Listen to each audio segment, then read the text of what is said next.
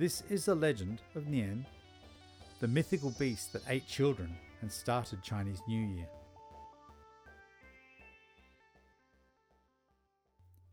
A long time ago, a terrible demon beast called Nian lived in the mountains. Every year, the demon would awaken and angrily descend on nearby villages. He would eat all their food, livestock, and grain, and if there were any children nearby, Nian would eat them too. The villagers feared the beast and lived in terror. Around the same time every year, families boarded up their windows and huddled together at night time, hoping the monster would pass without murdering them or eating all their crops.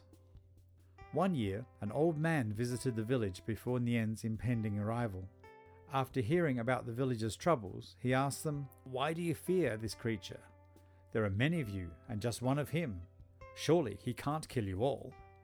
The villagers ignored the old man and locked themselves away for the night, but that evening, Nian did not come. The old man had taken the beast out and ridden him all night long. By morning, the demon went back to his cave, starving. The old man did this for a few more nights, but on the fourth night he told the villagers, I cannot protect you forever. He explained to the people that he was a god and had duties elsewhere to attend to. The villagers were scared the monster would return and begged the old man for help in defeating him. You can't kill the demon Nian, but you can keep him at bay, the old man said. The beast is easily scared. He does not like the colour red he fears loud noises and strange creatures. So tonight, spread red across the village, hang red signs on every door, make loud noises with drums, music, and fireworks, and give your children face masks and lanterns to protect them. During the same month every year, the villagers did as the old man instructed, and Nian never came back.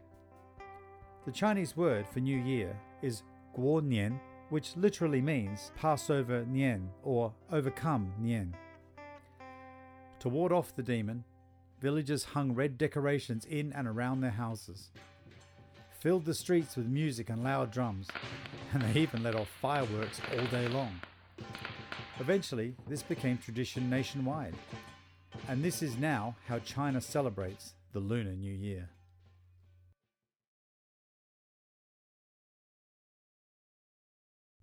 Sound designed by Caitlin McLean, with music by both Paul Danger McLean and Caitlin McLean.